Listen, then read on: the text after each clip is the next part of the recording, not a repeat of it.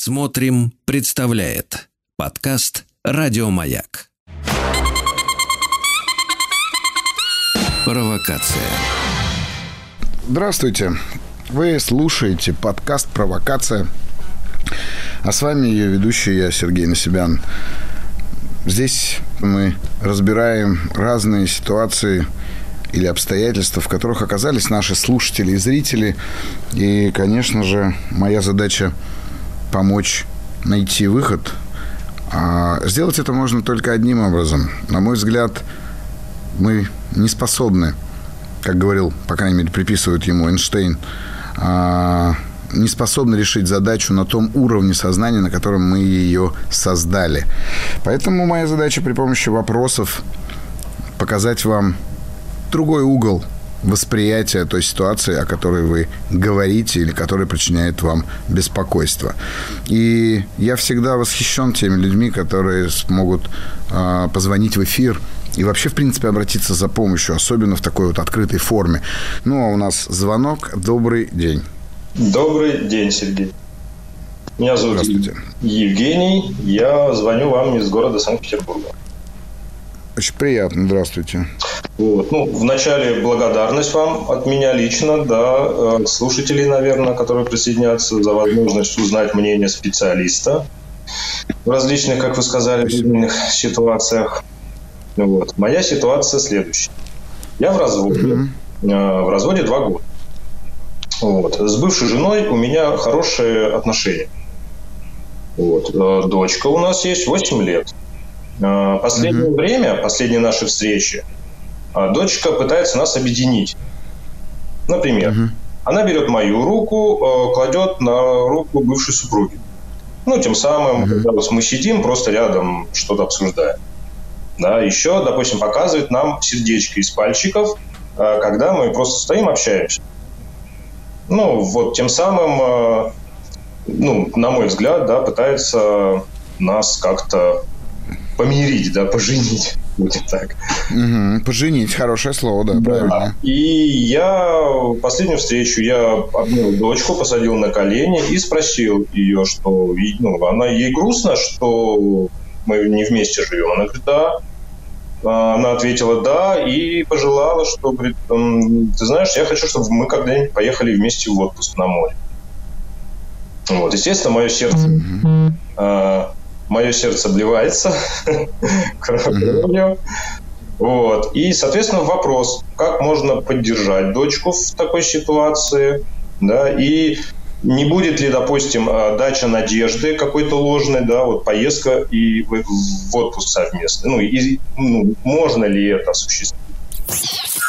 Для участия в записи видеоподкаста «Провокация» заполните форму заявки на странице «Радио Маяк» на медиаплатформе «Смотрим». Давайте начнем вот с чего. А как давно вы в разводе? Два года. Два года. Ага. А отношения у вас есть э, уже новые и нет. у вашей супруги бывшей? Нет. Ни у нее, ни у вас их нет. Угу. А, Хорошо. Соответственно, это уже дает некую надежду вашей дочери, что э, мама и папа наконец одумаются, да, и соединятся. Ясно, хорошо. Вы разводились, я так понимаю, без конфликтов каких-либо, ну, там, по какой-то причине развелись и ну, все. Скажем так, внешне без конфликтов, внешне. Ну, то есть ребенок не был свидетелем каких-то конфликтов, руганий. Не был. Угу. Хорошо. А как вы объявили ребенку о разводе? А, мы проконсультировались с психологом, и она рассказала, что в данном случае а, ей э, при помощи рисунка.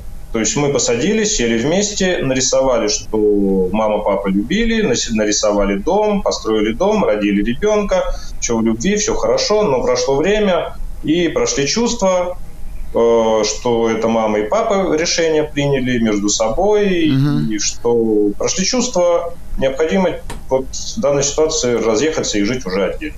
Она, конечно, угу. плакала, как... обнимала, и я после этого разговора ну, уехал из квартиры. А, дочка осталась жить с супругой? Да.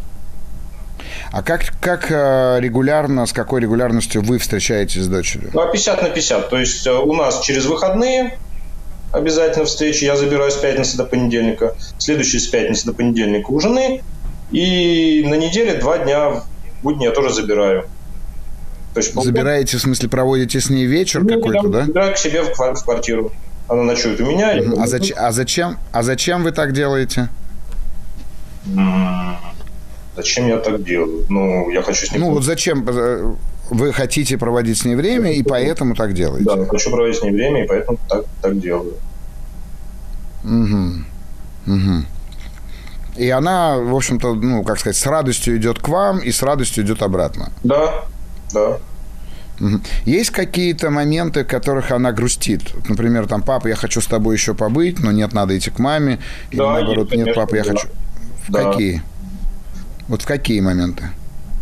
При прощании, когда я говорю, что, допустим, в воскресенье вечером мама приезжает забирать, и, допустим, мы сидим, пьем чай или ужинаем, и мама приходит, звонит в дверь, заходит в квартиру, чтобы ее забрать. И она говорит, а можно я еще побуду, пока мама поднимается в лифте, допустим. Угу. Ну, хорошо. То есть, в общем-то, и в целом есть у меня ощущение, что все в порядке, и вы сделали все правильно.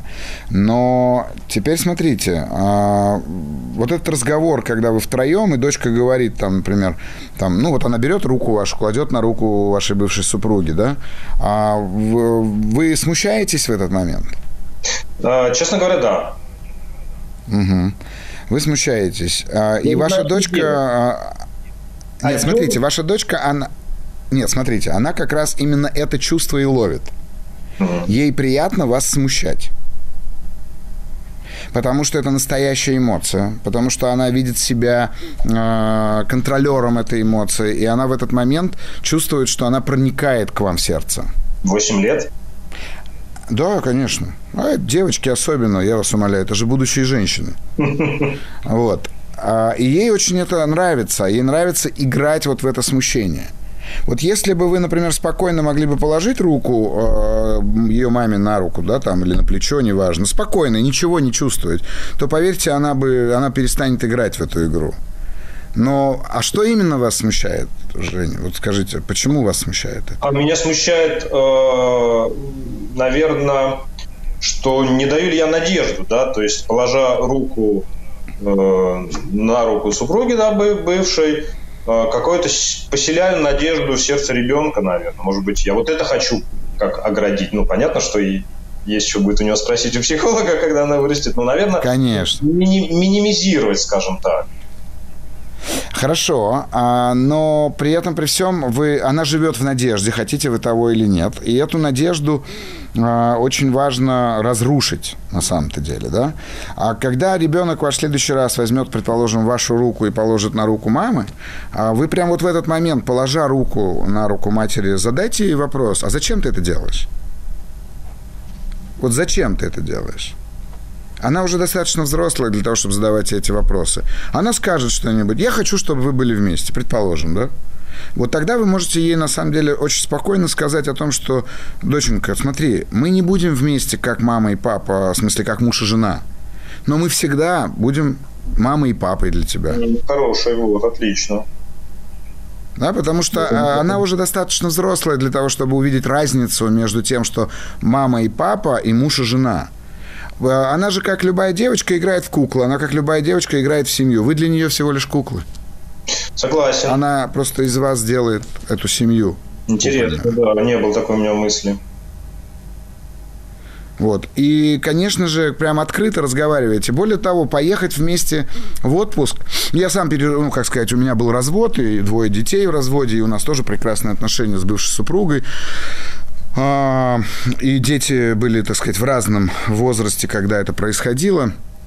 А, здесь важно, чтобы вы с супругой а, были сторонниками одной позиции.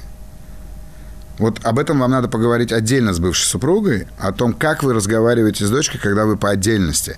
Потому что когда вы начнете с ней говорить, вот прям, ну, то есть, смотрите, она пытается вас смутить, ей это удается. Своим вопросом, зачем ты это делаешь, вы смутите ее в ответ. И она перестанет это делать с большой долей вероятностью. Но дальше нужно контейнировать же эту эмоцию, ей же все равно хочется. А вот тогда вы уже будете ее контейнировать через совершенно другие каналы и элементы. То есть тогда она будет расстраиваться, например, что мама и папа не вместе. Но вы покажете ей, что это и не важно, что это не обязательно. Понимаете, да? То есть вы выведете ее на другой уровень восприятия совершенно. А она сейчас, как бы, смотрите, что она делает. Она старается вернуть вас условно в пятилетний возраст, где вы были вместе, и таким образом затормаживает эмоциональное развитие свое собственное. Потому что у нее сейчас в психике защита работает так, что как будто бы этого развода не было. Каждый раз, когда она показывает вам сердечки, вы должны оба сказать, мы тебя тоже очень любим. Не мы любим друг друга, а мы тебя очень любим. Угу. То есть вот прям постоянно показывайте ей это чувство, показывайте ей, что вы уважаете друг друга, что вы любите друг друга. Говорите об этом. Совершенно не стесняйтесь этого. Потому что дальше это будет еще все сложнее. Вам нужно завести отношения, вашей супруге бывшей нужно да. будет завести отношения. И это все будет очень сложно. И, а, но но это, эти этапы, это этапы взросления. Поэтому не бойтесь этого.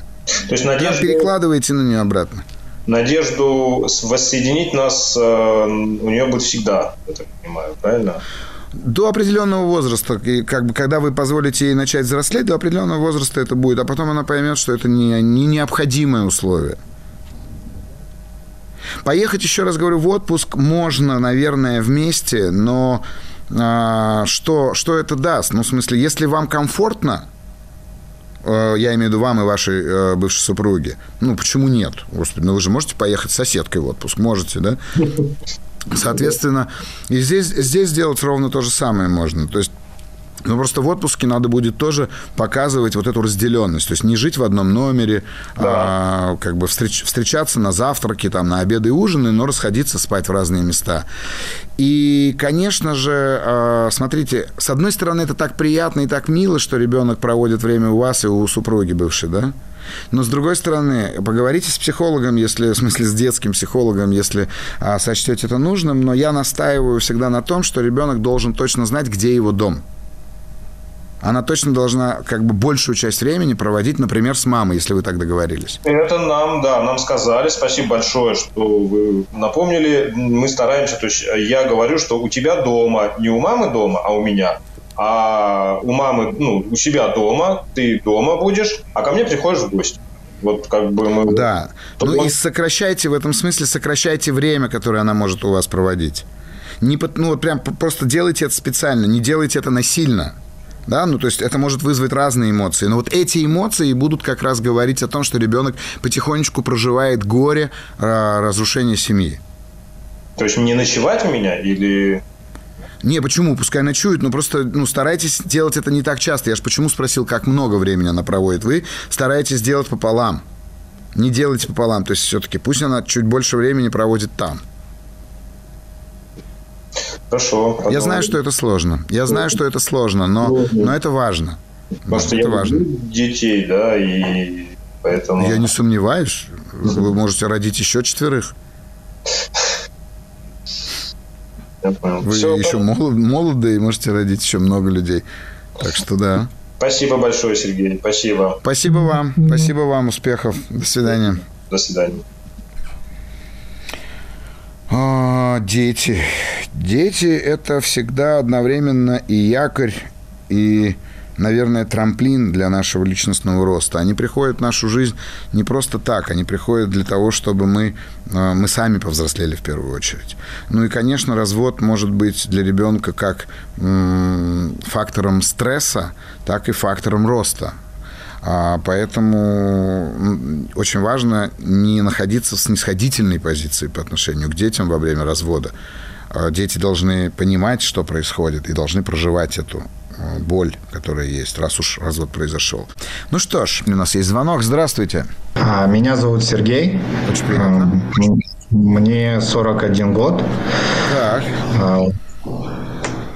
Есть вопрос, касаемый Э, финансовой темы, да, то есть э, я отследил, да, что с, точки зрения финансов, да, прохожу одну и ту же историю, да, уже несколько раз, и, собственно, хотелось бы понять, э, в чем может быть проблема, да. Вопрос заключается в том, что заработав определенно, ну, достаточное количество денег, да, ну, понятие относительно, да, у всех, ну, для меня. То есть я перестаю работать. Да, я там перестаю участвовать где-то в проектах. Я могу уйти с хорошей позиции, с хорошей должности и так далее. Полгода, год живу, как бы на широкую ногу, скажем так. Деньги заканчиваются, я опять включаюсь, опять там год-два я работаю, зарабатываю, там какой-то капитал накапливаю, и опять то же самое. Вот, собственно, просто уже вот, ну, три раза точно так было, да, поэтому вот хотелось бы понять, что это может быть. Для участия в записи видеоподкаста «Провокация» заполните форму заявки на странице «Радио Маяк» на медиаплатформе «Смотрим». Вы когда были маленькие, вы воровали деньги у родителей? А в подростковом возрасте по мелочи было. Расскажите мне об этом. Ну, допустим, я когда, допустим, дома, там, если деньги лежали где-то там на комоде или на тумбочке, да, да там я мог там... Ну как, вот как? как? Лежало, условно говоря, 100 рублей, сколько вы оттуда брали? Ой, ну, немного. Ну, сколько? Рубль, 10? Половину? Ну, со 100 рублей, да нет, ну, рублей 10, наверное. Ну, забирали эти 10%. Дальше что вы делали с этими деньгами? Ну, тратил их там, я не знаю, на шоколадки, на еще что-нибудь. Так, то есть э, вы тратили эти деньги, вас ловили на этом? А, нет. Ну, то есть ваши родители ну, разу я, не по крайней мере, не помню, чтобы было такое. Угу. Вы понимали, что вы поступаете не очень хорошо? А, да. А почему тогда вы делали это снова, как вы думаете? Ну, видимо, не хватало денег, ну, которые родители там так давали по чуть-чуть. Почему вы не брали, а не хотела... просили, почему вы не просили у них больше? А они давали. Угу. Так, смотрите, они вам не давали, и вы находили свой способ взять. Ну, в принципе, да. Угу. И в этот момент вы как бы чувствовали себя не очень м, хорошо, потому что понимали, что вы совершаете э, неправильное действие. Старались как Скорее можно всего, быстрее потратить эти деньги?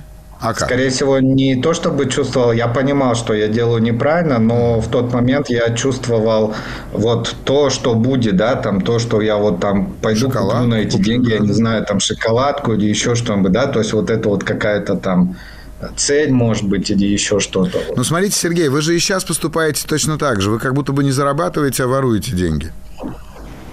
Опа. Никогда не думал так. Ну, слава богу, что позвонили. Хотя, Если хотя, бы я вам хотя, подтвердил бы ваши убеждения, было бы грех. Ну. Хотя на самом деле меня, ну, меня мама одна воспитывала, да, она вот очень четко привела мне вот любовь к труду, да, именно к честному труду. Я понимаю. То есть я всегда работаю честно, да, да. там никого не обманываю, да, не это. Да, да, но она не привила вам любовь к деньгам. Она не привила вам любовь к деньгам. Вы считаете деньги а, чем-то ну, нехорошим, и поэтому стараетесь от них избавиться. Трудиться, ради То бога, вот трудитесь. Это, то есть вот этот факт в детстве, когда я там где-то у родителей воровал, чувствуя себя, это сформировало мое отношение к, к деньгам, деньгам как да? к чему-то не очень да хорошему, да. потому что из-за них, грубо говоря, мне приходилось там обманывать да, э, только, родителей. Только не думайте, пожалуйста, что я сейчас, знаете, раскрыл э, на 100% все ваши, там, не знаю, психические комплексы или какие-то убеждения или ограничения. Нет, ну, да. я попал всего лишь в один из них, за который я предлагаю вам потянуть, чтобы с этим разобраться. Но я никогда в эту ну, сторону не думал вообще. Так, э, поэтому, как сказать, вы мне и позвонили. Да, я, моя же да. задача просто показать вам это под другим углом. Да. Я да. же, правда, я же не волшебник, что я вдруг бац и задал такой вопрос другой, да, как бы я же понимал плюс-минус, как вы мне ответите. Потому что то, как вы рассказываете, в общем-то, дает мне основание а, предполагать и фантазировать о том, что вы скрываете. А, окей. Угу. Вот, поэтому попробуйте с этим посмотреть на это, разобраться с этим. Но самое главное, это просто начните эти деньги любить. Любить их как результат вашего труда. Не как средство покупки шоколадки, а как результат вашего труда. Угу. Да, причем я же вот, ну, достаточно зарабатываю, но я не трачу там, не знаю, там, купить машину, да, или еще что-то.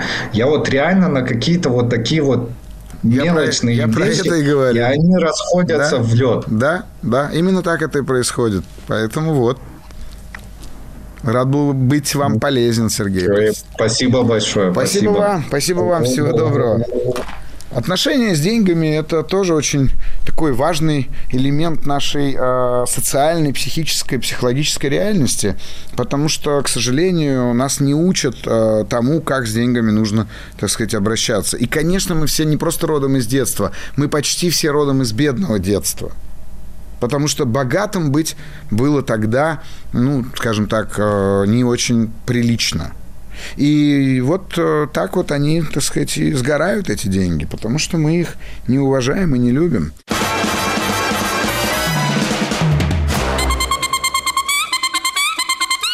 Провокация. Ну что ж, у нас следующий звонок. Добрый день. Для участия в записи видеоподкаста «Провокация» заполните форму заявки на странице «Радио Маяк» на медиаплатформе «Смотрим». Здравствуйте. Здрасте. А, я много работаю над собой, насколько себя знаю, а, так как у меня были да, детские травмы. А, я боюсь страх изменения в любом угу. направлении. То есть, как я начинаю глубоко входить, копать, но я пока не, ну, с психологом не работала, но как на примеры, по книжкам, по Инстаграму, даже по фильмам, вот триггер смотрела некоторых, да, у меня вылазила, вылезла аллергия даже, у меня панические атаки начинаются. Я и в денежном, и в отношениях тоже пытаюсь меняться, но у меня вот этот страх изменений какой-то есть, и я обратно возвращаюсь на свою позицию. А представьтесь, пожалуйста, как мне к вам можно... Меня зовут Алсу, я из Казани. Алсу. Угу. Угу. Понятно. А, хорошо, Алсу. А, вот давайте так. А, ваш страх изменений. Вот вы говорите, начинаются иногда даже панические какие-то состояния или панические атаки. А, а что именно вас пугает э, в, в этих изменениях? Мнение других, скорее всего. Мнение других. То, что... то есть, что, что, что это изменение может э, вызвать какую-то негативную оценку да, со стороны других людей? Да, это есть. Ну, еще есть изменения, что я могу в хорошую сторону измениться, потом я могу обнаглеть, и потом пойду уничтожение себя. Вот как вижу успешных mm-hmm. людей, да, и некоторые себя настолько потом уничтожают, и вот этот страх даже, наверное, вот, что уничтож... могу уничтожить себя, вот этот вот страх. Mm-hmm. Mm-hmm. А это всегда было у вас или какое-то время назад началось?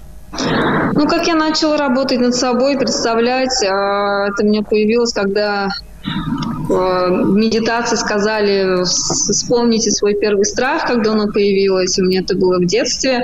И вот после этого началось у меня, по-моему, вот эти страхи, атаки какие-то вот Угу. А что за страх был в детстве, который вы вспомнили? Ну, мне в детстве тяжело было вставать в садик. С утра меня будили, меня папа пугал. Он всегда у нас был теленок маленький, он меня вот брал за руки и вытаскивал, типа он меня отдает к теленку. Мне было три года. Я так сильно старалась, мне, ой, боялась. У меня такие были реально панические атаки, и мне даже вот эти страхи, которые в детстве были, они у меня сейчас появляются так, в таком же виде. Угу. Папа молодец, прям, да? Да, да. Он этим еще гордится сейчас тоже. Вот. Он говорит, мало еще говорит тебя еще. Надо было больше пугать. Надо было, надо было отдать все-таки. Да, да, иногда говорят, надо было все-таки отдать даже.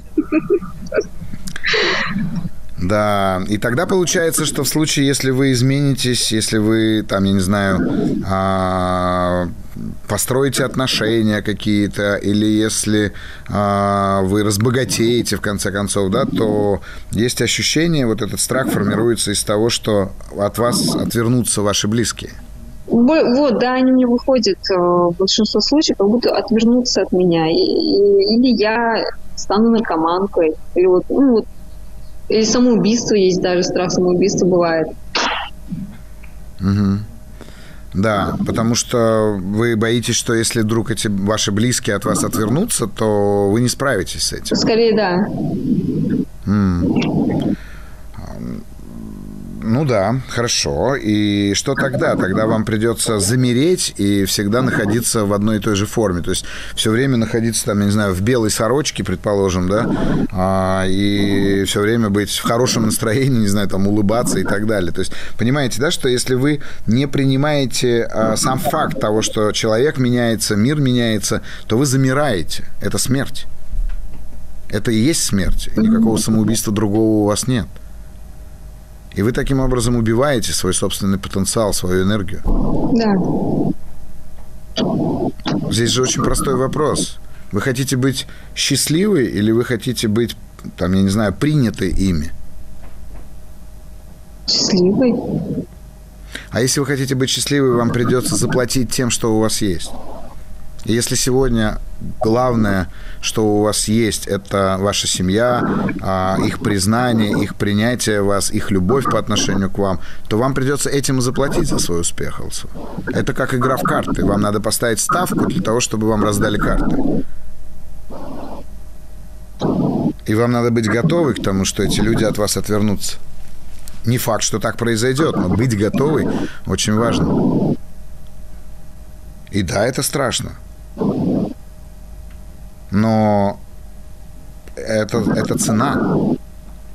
А вот что касается уже там панических состояний и панических атак, то тут, раз уж вы работаете над собой, то ну, возьмите любой способ работы со страхом. Ну, предположим, если вам знакома медитация, ну, просто начните а, дыхательные практики, которые позволяют нам регулировать наше психическое состояние, а, там, я не знаю,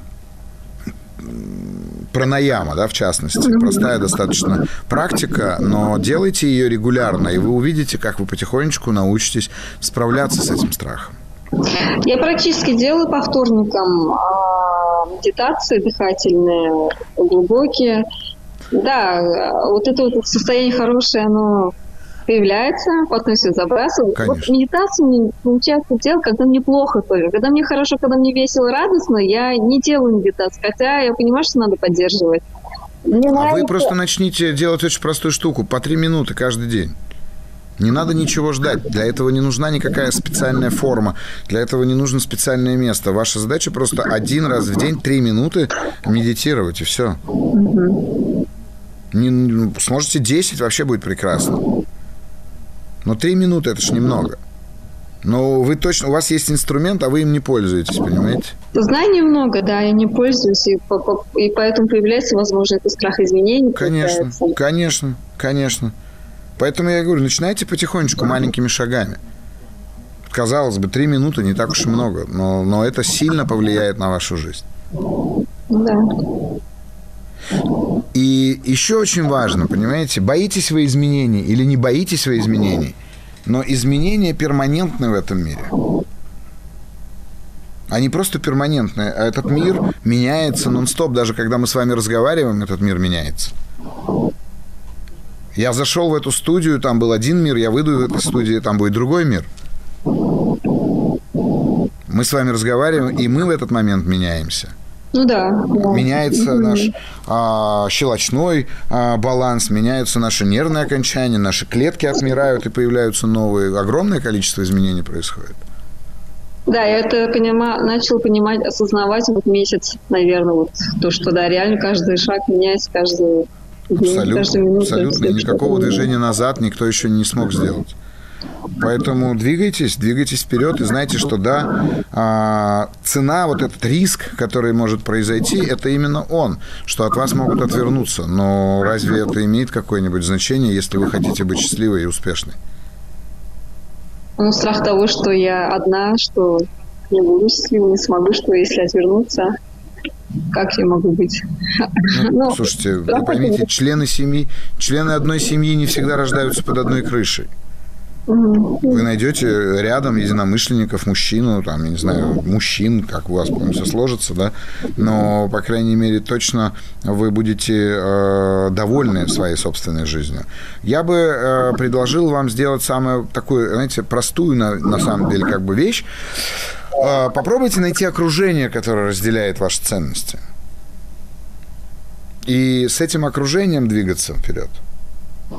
Да. Если вам хочется создать бизнес, то это бизнес-окружение, духовное, духовное окружение, там, я не знаю, и так далее.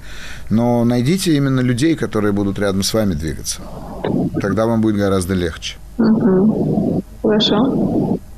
Хорошо. Ну, Спасибо, вам большое спасибо. Да, за звонок. Всего свидания. доброго. До свидания. Для участия в записи видеоподкаста «Провокация» заполните форму заявки на странице «Радио Маяк» на медиаплатформе «Смотрим». Страх изменений, наверное, один из ключевых наших страхов тоже, да, ведь а, наше внутреннее сознание все время стремится к вечности, а когда мы пропускаем это сознание через свой собственный аналитический интеллект, то на выходе получается стремление к постоянству. А стремление к постоянству – это, в общем-то, бессмысленная а, попытка удержать энергию в формате а, неизмен- неизмененности. Да? Но это невозможно, потому что абсолютно все меняется. Меняется постоянно и нон-стоп. Весь этот мир построен на том, чтобы все менялось. А, В индуизме есть прекрасная практика наблюдения за... Да не только, кстати, в индуизме, она присутствует и в буддизме, и в даосизме, а, за тем, как, как человек наблюдает за тем, как э, растут деревья. Знаете, есть хороший такой анекдот, когда молодой э, мастер э, сидит э, на берегу реки, смотрит вдаль, а к нему подходит э, пожилой мастер и говорит, чем занимаешься? Он говорит, наблюдаю, как растут деревья. Он говорит, все суетишься. То есть степень нашего наблюдения, широта нашего наблюдения безгранична абсолютно.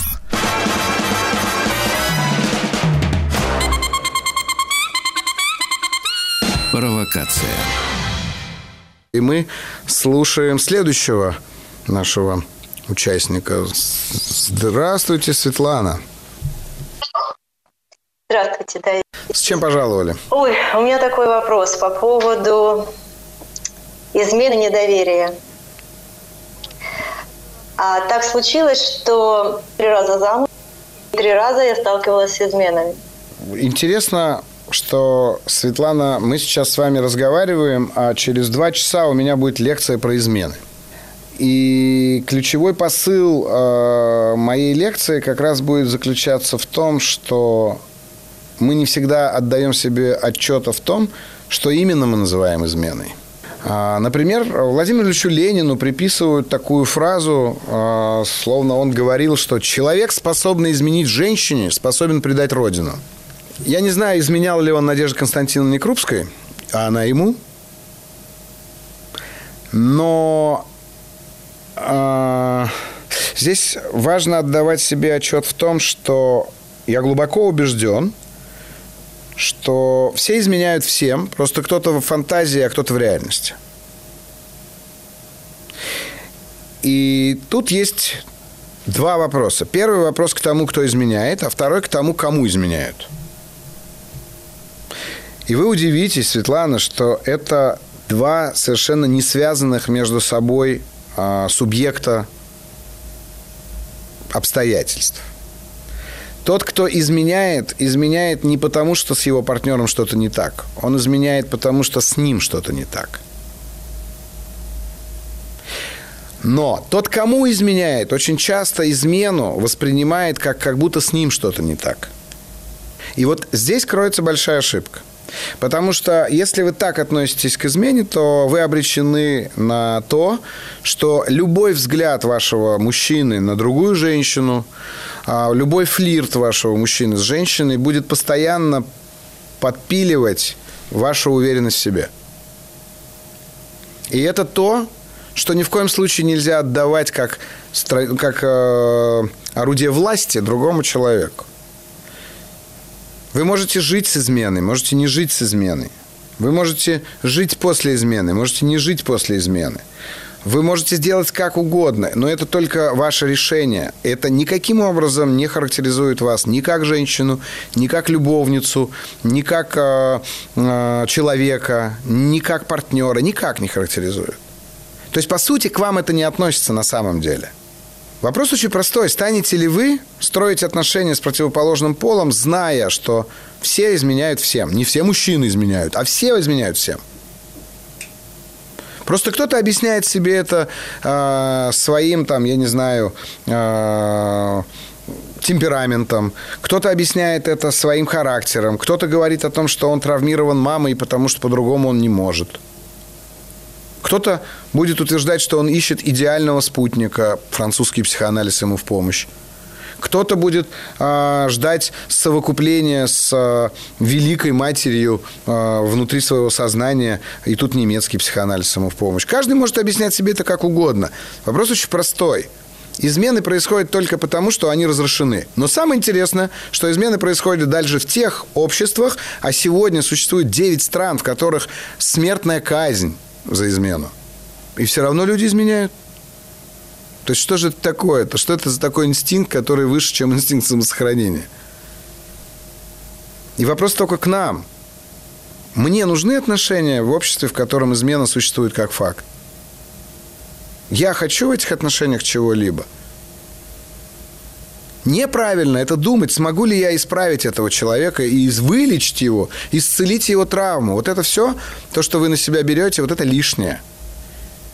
И неспособность это сделать начинает под, подтачивать вашу уверенность в себе. А ваша уверенность в себе – это, в общем-то, и есть показатель доверия. Вопрос заключается только в том, что вы можете искать мужчину, как и женщину. Нас же слушают и мужчины, и женщины. И мужчины и женщины сталкиваются с изменой. Вы можете искать мужчину, которого вы будете оценивать по категориям его осознанности, его образованности, его развитости, его целостности, в конце концов. Потому что обет верности дается только самому себе. Никогда никакому партнеру нельзя дать обет верности. И здесь тоже нам в помощь Евангелия, в котором Иисус Христос говорил о том, что никому абсолютно нельзя давать зарока, никому, кроме Бога, нельзя присягать. Только Богу. И тогда человек присягает сам себе. Вы знаете, ведь дважды сказано в десяти заповедях об измене. Да? Первое сказано «не прелюбодействуй», второе, второе сказано «не а, возлюби жены своего». Ну, не, как, не возжелай жены ближнего своего. Это единственный грех, который дважды удостоился внимания в, в, в общении Бога с Моисеем. Это немножко разные заповеди. Ну, в смысле, они говорят немножко о разном и по-разному толкуются – но все-таки э, дважды указано на то, что это в природе. Как стать таким человеком, которому не изменяют? Не будьте постоянный. Ваша попытка сохранить собственную постоянность, собственную неизменность дает основание вашему партнеру полагать, что, сходя налево, он найдет вас там, где оставил. Не давайте ему такой уверенности. Спасибо. До свидания. На это вам понадобится вся ваша смелость. Спасибо, Свет. Спасибо.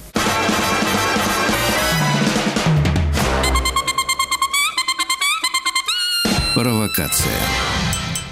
Ну что ж, а у нас есть следующий звонок. Здравствуйте. Здравствуйте. Ой, я чувствую себя в программе «Сад и огород». Здрасте. Здравствуйте.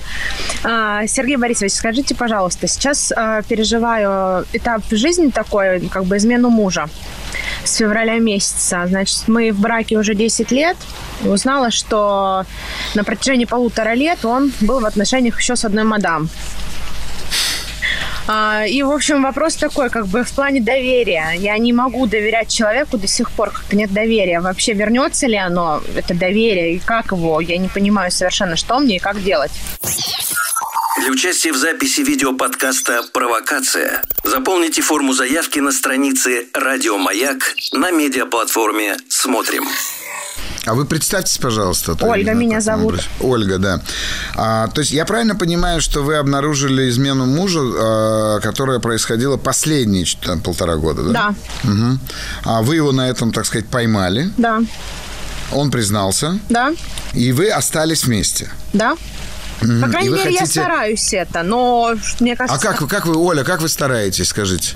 Как стараюсь, но я стараюсь лишний да. раз не думать, но меня периодически, конечно, накрывает. Да, а накрывает вас что, типа, как он мог? Опять все в голове крутишь, вот это, что у них там происходило.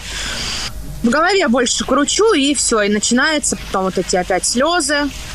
Ну, стараюсь его... И... Ему, конечно, стараюсь ничего не говорить в этот момент.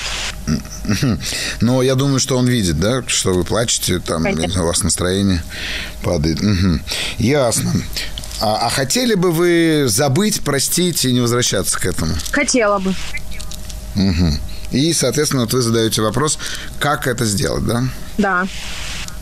А, ну, знаете, здесь такая э, подсказка от психолога, говорит, для того, чтобы разобраться с депрессией, надо просто разобраться с обратным захватом серотонина. Вопрос, как это сделать. А, Оль, а вот что для вас вообще, в принципе, было, а, был сам факт измены мужа? Вот, вот что это? Наверное, и, наверное, измену бы я, ну, скажем так, если бы это было чисто, ну, в постельной, да, какая-то измена, угу. ну, там, на 2-3 раза, это одно. А когда угу. человек ушел в отношения, угу. то есть для меня это что... Для меня больше, скорее всего, срок котором он находился в этих отношениях. Uh-huh. Я ему говорила просто, если тебя не устраивает что-то, говорю, почему ты тогда со мной оставался? Ну, то есть, пожалуйста, на все четыре стороны можно было уйти. Однако uh-huh. человек играл двойную жизнь. Mm-hmm. То есть простить, наверное, бы вот два-три раза я бы простила бы прям вообще даже не задумываясь, да, когда тут уже долгий срок. Для меня как-то mm-hmm. вот этот срок больше всего. Ну, то есть его ключевая проблема заключается в том, что он злоупотребил именно срок. Да, да. Угу. А вы уверены, что вы в состоянии это простить, Оль? Не уверена. А тогда зачем вы остаетесь с ним в отношениях? У нас ребенок. И чё? Ну, хотелось бы, конечно, полноценную семью. Как минимум для Полноценный, ребенка. Полноценную. Я уверен, что если бы я у вас два года назад спросил, что такое полноценная семья, вы бы мне сказали, полноценная семья – это где родители любят друг друга, никто никому не изменяют, все честные, искренние, доверяющие друг другу. И ваша семья, в общем-то, была практически такой, пока вы не узнали об измене. Да. Ну, так а на самом деле полтора года ваша семья была вообще не такой. Да. Ничего страшного, смотрите. Поэтому что вы называете полноценной семьей? Ваш сын или ваша дочь? Дочь или сын у вас? Сын сын. Ваш сын живет, в общем-то, как сказать, в отношениях, в которых а, раньше просто это было скрыто, а теперь это открыто. А если вы разведетесь, ну что ж, он будет понимать, мама с папой развелись. Но только просто, смотрите, вы, вы как будто сейчас пытаетесь натянуть презерватив на глобус. Вы берете ваши не, как вы выразились, полноценные отношения и делаете из них якобы полноценные. Смотрите, меня просто э, смущает тот факт, что вы себя предаете в этот момент, Оль. Вы вот прям себя предаете, когда думаете, что вы его будете прощать. Я абсолютно убежден, что простить э, измену можно. Ну, правда, я, я, я уверен, что ее можно простить. Простить можно предательство, можно. Для этого нужно обладать феноменальной широтой сердца, души. Мы не все обладаем таким, да. Я, возможно, не обладаю, вы, возможно, не обладаете. Возможно, есть какие-то люди, которые таким, такой феноменальностью обладают, да. Но если нет, то и не надо себя заставлять. Вот в чем дело. Угу. И поэтому, а, понимаете как? А если вы, например, хотите простить, то как вы поймете, что вы простили? Вы, вы перестанете к этому возвращаться, правда? Дови- доверия нет, да, доверия нет. Нет, Оля, Оля, Оля, доверие это другое. Смотрите, доверие а, это а, акт вашего выбора, вашей воли, который вы совершаете до момента, когда есть основания для него – до верия. Там нет еще оснований для веры. И поэтому, конечно, доверять тому, кто не изменял, легко. А вот доверять тому, кто изменил, сложно. Но это ваш вопрос. Справитесь вы с этим доверием или нет? Потому что все, что может произойти как? Вы сейчас доверием будете называть что? Типа, ладно, там, Петя, Вася, Коля, да, хорошо, я, я тебе доверяю. Это означает, что вы как будто бы с него берете некую подписку о том, что он больше вам не изменит, правда? Ну, он уже один раз изменил, Оль. Ну, как вы можете верить человеку, который вас предал уже один раз? Не надо верить. Доверие не предполагает веры. Доверие – это когда вы говорите, окей, ладно, я понимаю, что ты можешь меня изменить, но я остаюсь с тобой, потому что люблю тебя. А у вас мотив очень странный. Остаться потому, что у нас ребенок. Да плевать на ребенка в этот момент. Если ваш ребенок будет видеть, что вы страдаете оба – вы вырастите а, больного невротика. Я думаю, что в этом случае, конечно, было бы важно разобраться в причинах измены не только в вас, но и в нем, да, и в ваших отношениях. И я бы рекомендовал бы вам парную терапию, чтобы вы где-то в каком-то пространстве могли честно поговорить друг с другом, без обиняков, без претензий, а прямо вот наоборот выговаривать, потому что угу. вы же понимаете, что ответственность в этой измене и у него, и у вас. Вы что-то делали, что это стало возможным, он что-то делал, что это стало возможным. И вы понимаете, ведь искренность закончилась за какое-то время до измены. Потому что, когда он шел к этой измене, он уже не мог вам сказать о том, что что-то не так.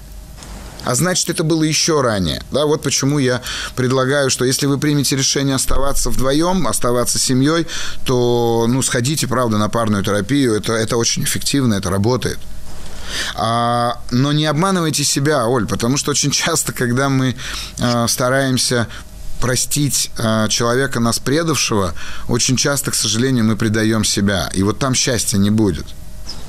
То есть там будет либо повтор этой измены с вашей стороны или с его стороны, да, либо вы будете жить, знаете, как в концлагере, когда просто страшно, там, я не знаю, на 15 минут задержаться на работе, да. потому что будут подозрения и все остальное.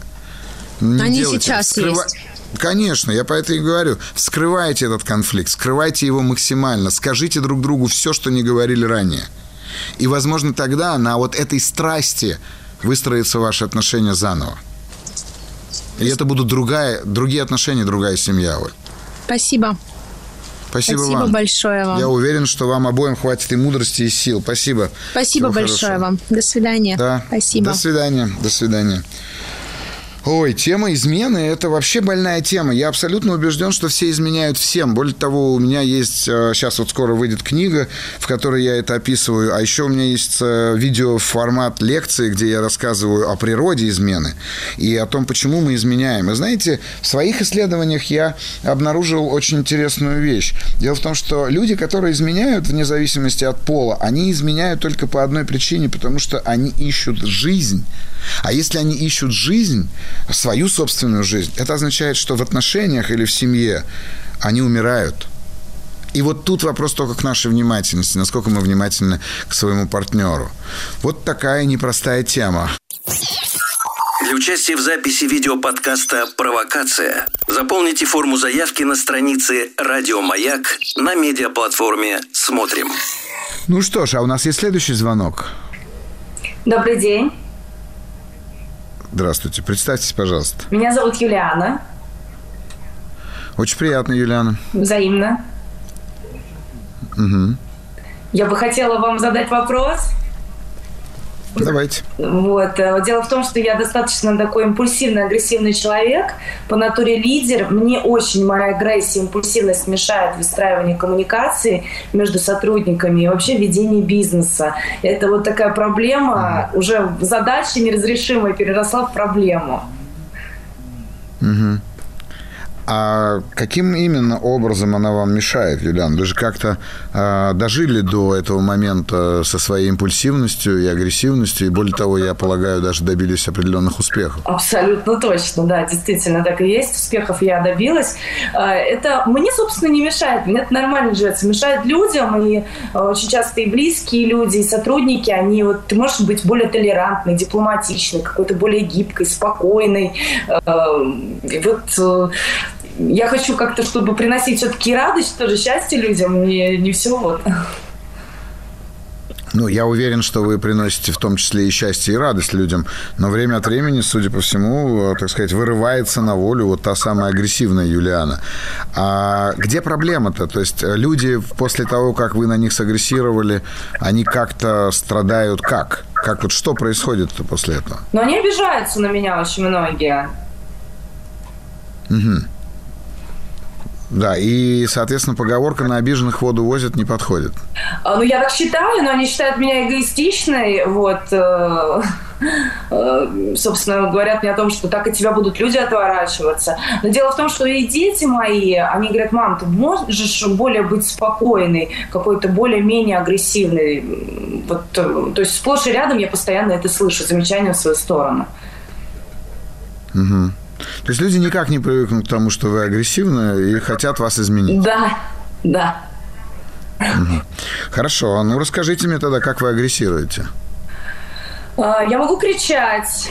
То есть я вот, допустим, что-то говорю, для меня это понятная ситуация, причем если я ее несколько раз уже спокойно проговаривала, люди не понимают, я выхожу из себя и начинаю кричать. Так люди понимают очень быстро.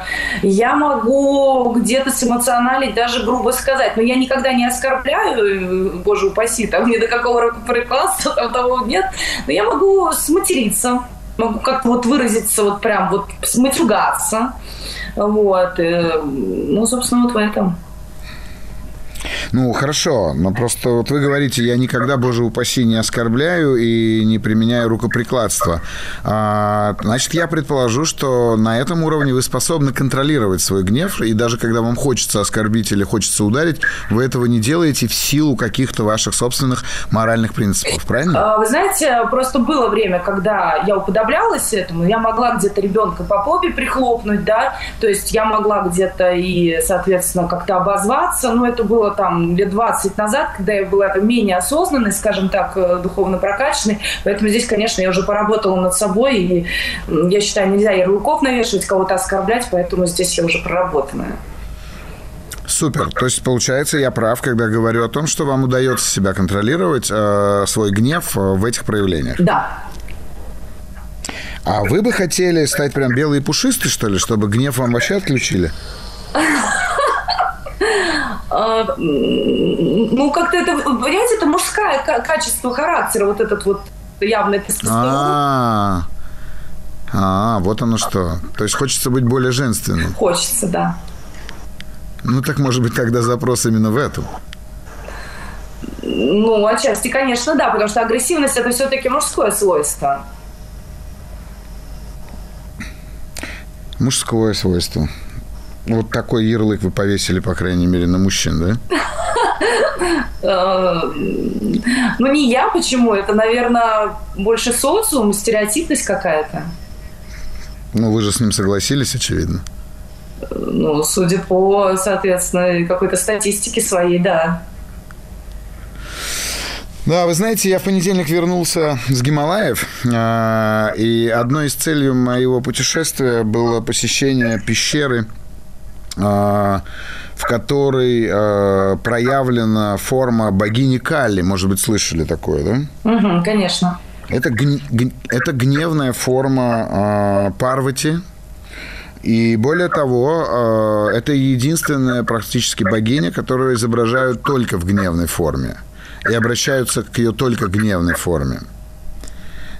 Тогда вряд ли вы правы, когда говорите, что гнев – это мужское качество. Женский гнев есть не что иное, как проявление прям божественной природы женщины. Другой вопрос, что, конечно же, да, его нужно уметь в этом смысле контролировать. Я, смотрите, я бы разделил ваш запрос, Юлиана, на два. Первое – это желание быть более женственной, понимаю. И это частая проблема у взрослых женщин, которые достигли определенного успеха, потому что а, чаще всего вы достигаете успеха именно мужским путем и в какой-то момент происходит а, определенная потеря самоидентичности, и хочется, хочется все-таки быть мягче, хочется быть женственнее и так далее. А второе – это управление гневом. Ну, просто посмотрите. Первое, что я хотел бы вам отметить, что давайте так. А, не нужно воспринимать свой гнев как негативную форму. Она просто есть. Потому что проблема возникает тогда, когда вы уже погневавшись, когда вы э, разгневавшись, когда вы проявив этот гнев, потом начинаете себя ругать. Вот в тот момент, когда вы себя ругаете за то, что вы гневались, вы начинаете закручивать пружину, которая выскочит через два дня. И поэтому первое, что нужно сделать, это просто признаваться. Да, я сейчас сорвалась, да, я сейчас накричала, да, я сейчас была разгневана. И ничего больше с этим не надо делать. Уж точно не надо пытаться быть лучше, чем вы есть. Потому что э, вы, вы закручиваете эту пружину, а дальше просто вы ждете, как, когда появится кто-то, кто этот механизм отпустит. Гнев – необходимое качество для достижения цели, для расширения границ и для защиты. Вам необходимо защищать себя – вам необходимо защищать свой бизнес, вам необходимо защищать свою семью. А второе, а, после того, как вы перестанете, прекратите это делать, я предлагаю вам а, сделать следующее. Вот, я понимаю, что вы себя не осознаете в тот момент, когда вы уже кричите, когда вы уже гневаетесь. Но когда бы вы себя не осознали, задайте себе один очень простой вопрос. Чего я испугалась? Потому что ваш гнев – это ваша реакция на слабую толерантность к тревоге. Вас пугают какие-то обстоятельства, и вы стараетесь гневом эти обстоятельства преодолеть. Два простых упражнения, Елена.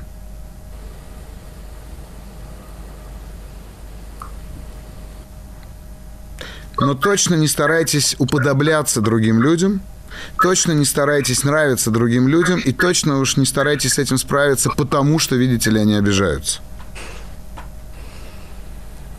Вот эта работа вам, мне кажется, ну, даст очень большое количество а, материала для вашего духовного и личностного роста. И в конце я расскажу вам одну любимую мою притчу. Однажды в Индии, когда бог Рама шел по мимо рисового поля, он обнаружил людей, стоящих вдоль этого поля. Он спросил, что с вами случилось. Они говорят, мы боимся зайти в поле, потому что там большая змея, она нас убивает. Он зашел в поле, встретил эту змею, ядовитую королевскую кобру, и сказал, какое право ты имеешь забирать жизни, если ты их не давал. Ну, поскольку, поскольку это был Рама, естественно, змей его услышал, он сказал, слушай, прости, я правда, я не понимал, я больше так никогда не буду. Когда Рама возвращался с закатом, он увидел людей, которые что-то делали в центре этого поля. Подойдя к ним, он увидел, что они палками, ногами избивают змею эту. Змея лежала, а они ее били. И тогда он остановил их и задал вопрос этой змее. «Почему ты не защищаешься?» Змей сказал, говорит, ну ты же запретил мне кусаться. Он говорит, я запретил тебе кусаться, но я не запрещал тебе шипеть. Понимаете, то есть вот такое, как сказать, э, ну, я не знаю, как сказать, сейчас попробую подобрать слово, гармоничное, гармоничный подход к вашему гневу, в общем-то, раскроет для вас огромное количество возможностей.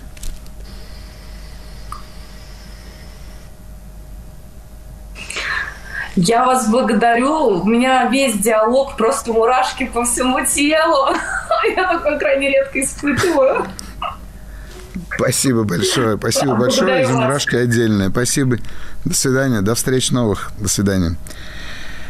А, что ж, это была Юлиана, и мне кажется, мы говорили об очень важном аспекте личностном, таком, так, таком как гнев, потому что к сожалению, многие из нас считают, что гнев – это негативное качество, но вы не представляете, какое количество людей не способны гневаться, а значит, не способны защищаться.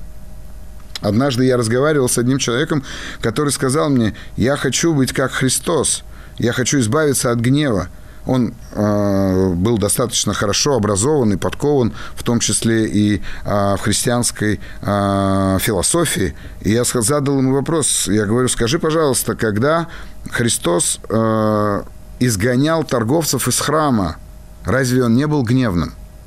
Он посмотрел на меня и сказал, да, действительно – то есть, если вы хотите быть как Христос, если вы хотите быть как некий идеал, то вы должны понимать, что абсолютно у любого э, идеального образа, у любого идеального человека, не знаю, аватары вы его назовете, мессии, как угодно, есть абсолютно полная, а, полный спектр э, эмоций. Вопрос только заключается в том, насколько мы их осознаем и осознаем себя в их проявлениях. Ну что ж, спасибо.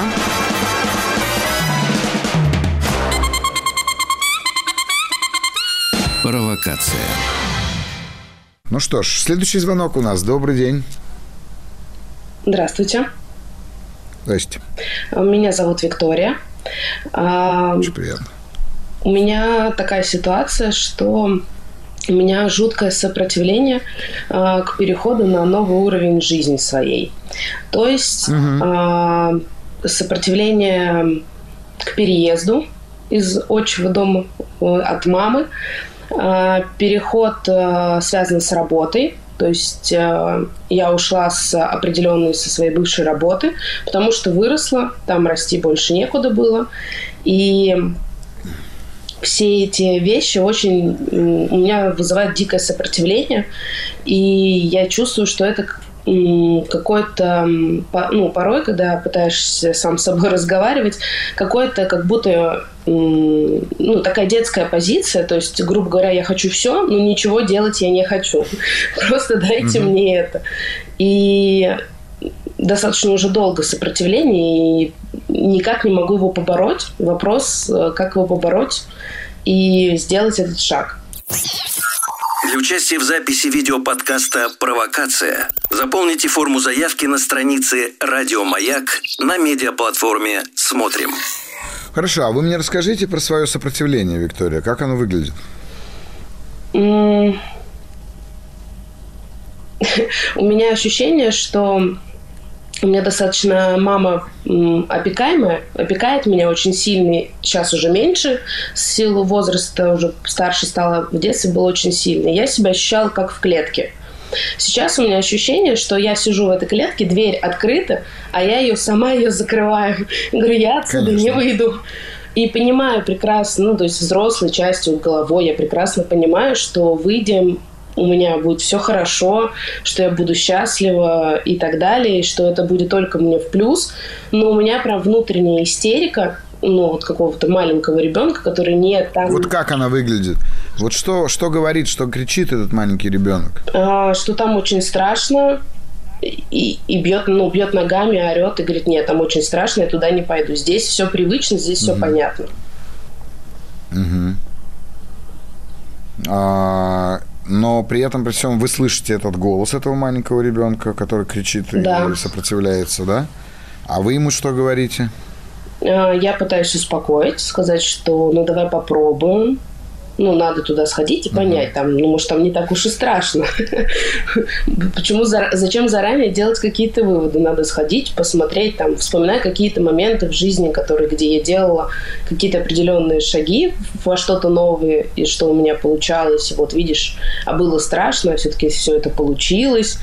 Может, uh-huh. как-то давай попробуем, но вот глобально, ну, то есть на мелких масштабах каких-то там с хобби, еще с чем-то, у меня получается это решить с большим масштабом в виде переезда. Это прям вот, ну... Mm-hmm.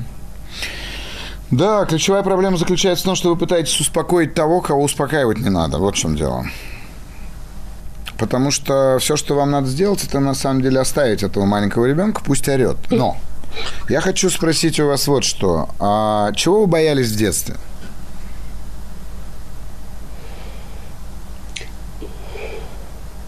Что меня бросит. Угу. Так. Ну, меня просто уже а бросили.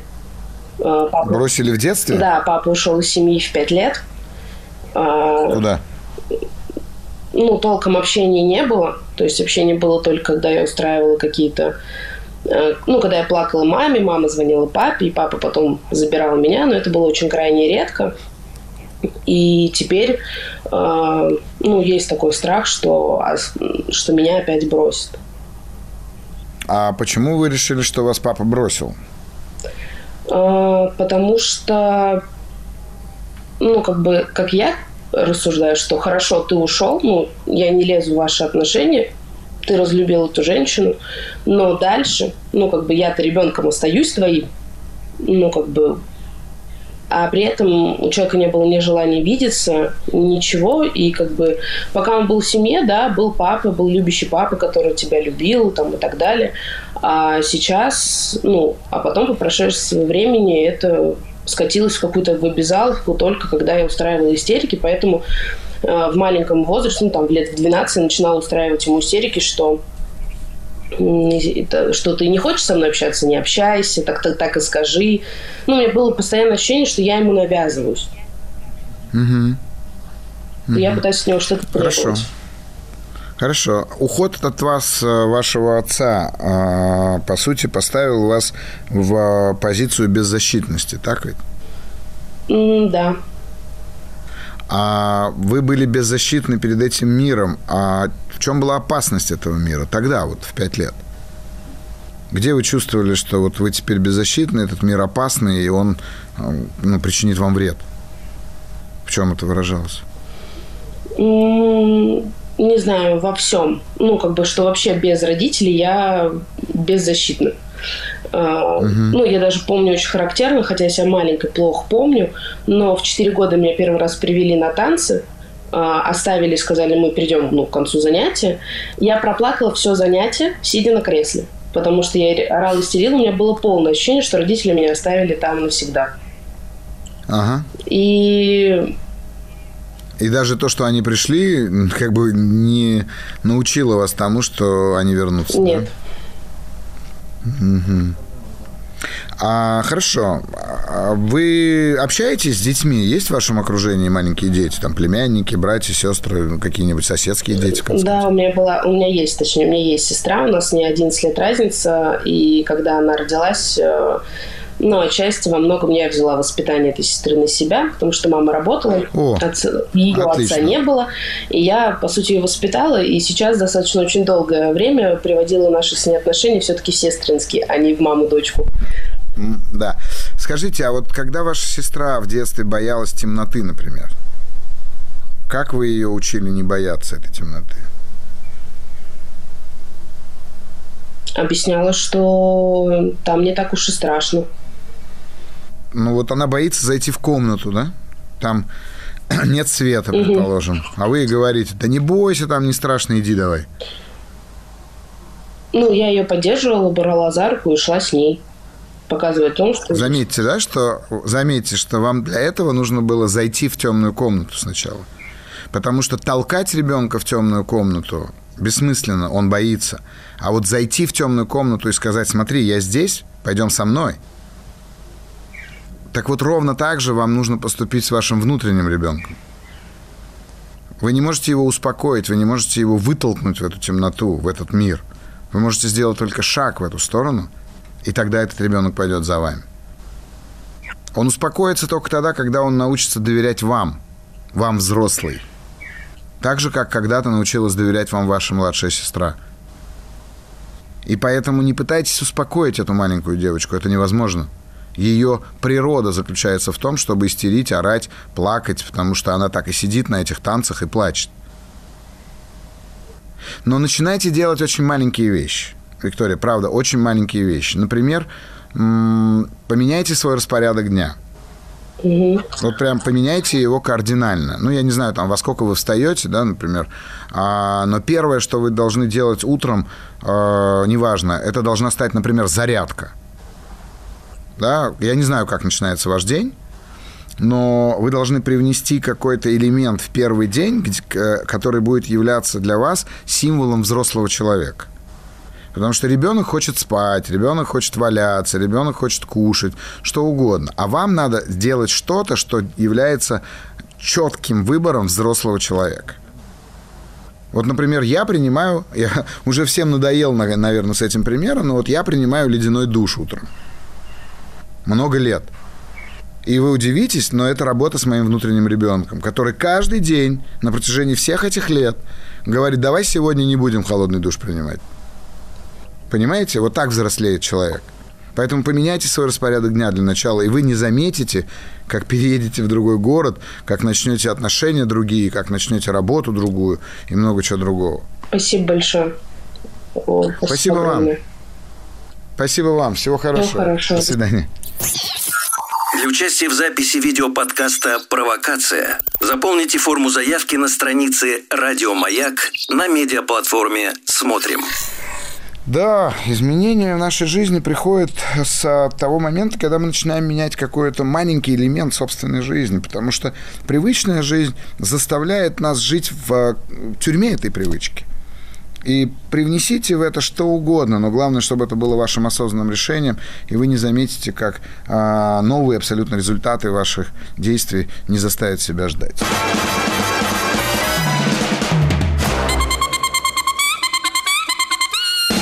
Провокация. А, и у нас есть следующий звонок. Добрый день. Меня зовут Кристина.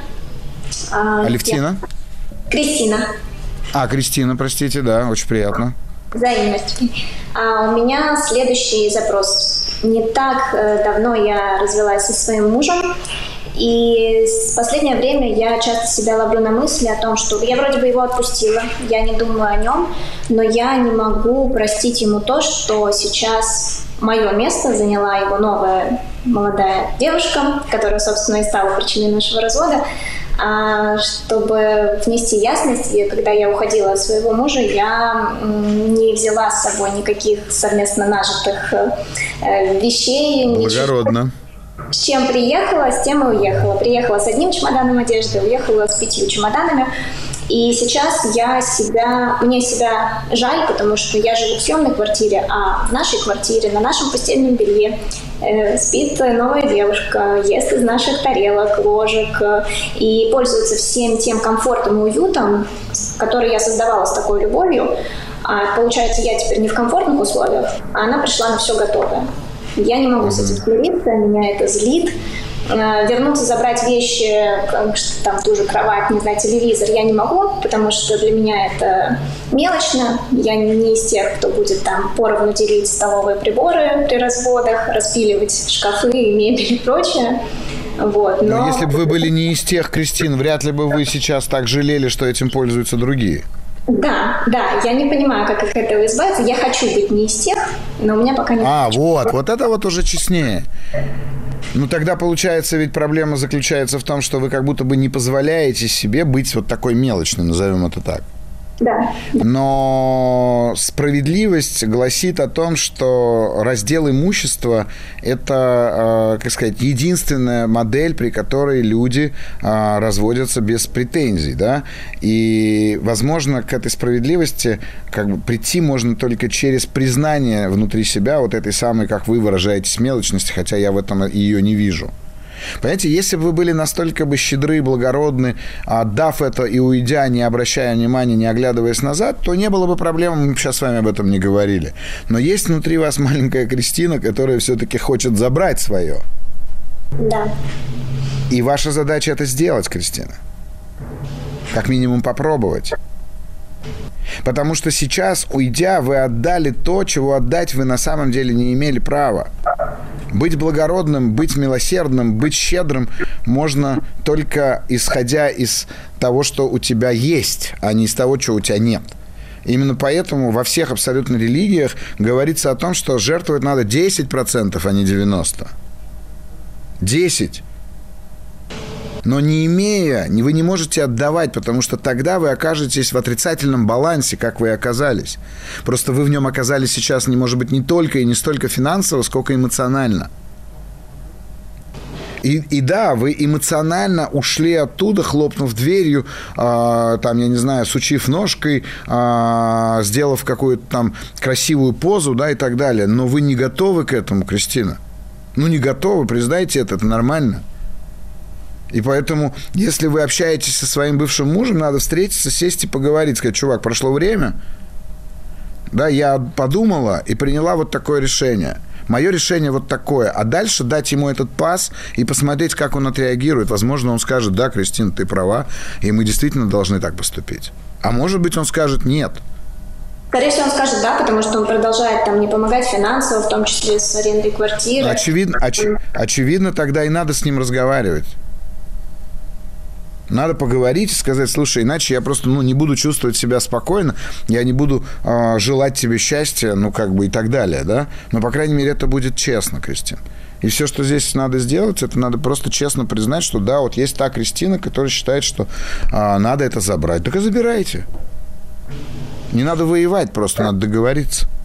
Да, это как раз та тоже причина, что мы вовремя раньше не сели, не поговорили, а когда сели, уже было Конечно, слишком... конечно, конечно. Ну вот у вас всегда есть возможность вернуться и исправить это. Хорошо. Спасибо вам большое. Спасибо вам большое. Пока мы живы, можно все исправить. Спасибо. Границы. Границы – это очень важный элемент нашей психической реальности – если мы в определенном аспекте, в определенных моментах уступаем те границы, уступить которые мы не можем, не называйте это щедростью. Ну, потому что это неправда, это нечестно. Мучиться и страдать, а потом, соответственно, сделать все, чтобы мучились и страдали какие-то другие люди. Так, ну, так не бывает, так не должно быть умение отстаивать свою позицию, умение отстаивать свои границы, вот это показатель здоровой личности. Поэтому я уверен, Кристина, у вас все получится. А это был подкаст «Провокация», и с вами его постоянный ведущий Сергей Насибян. Хотя, как буддист, я не верю ни во что постоянное. Больше выпусков ищите на платформе «Смотрим» в специальном разделе, который так и называется «Подкасты». Ну и, конечно же, заполняйте форму для ваших вопросов в эфир, и я буду очень рад а, встретиться с вами а, в следующей передаче. Спасибо.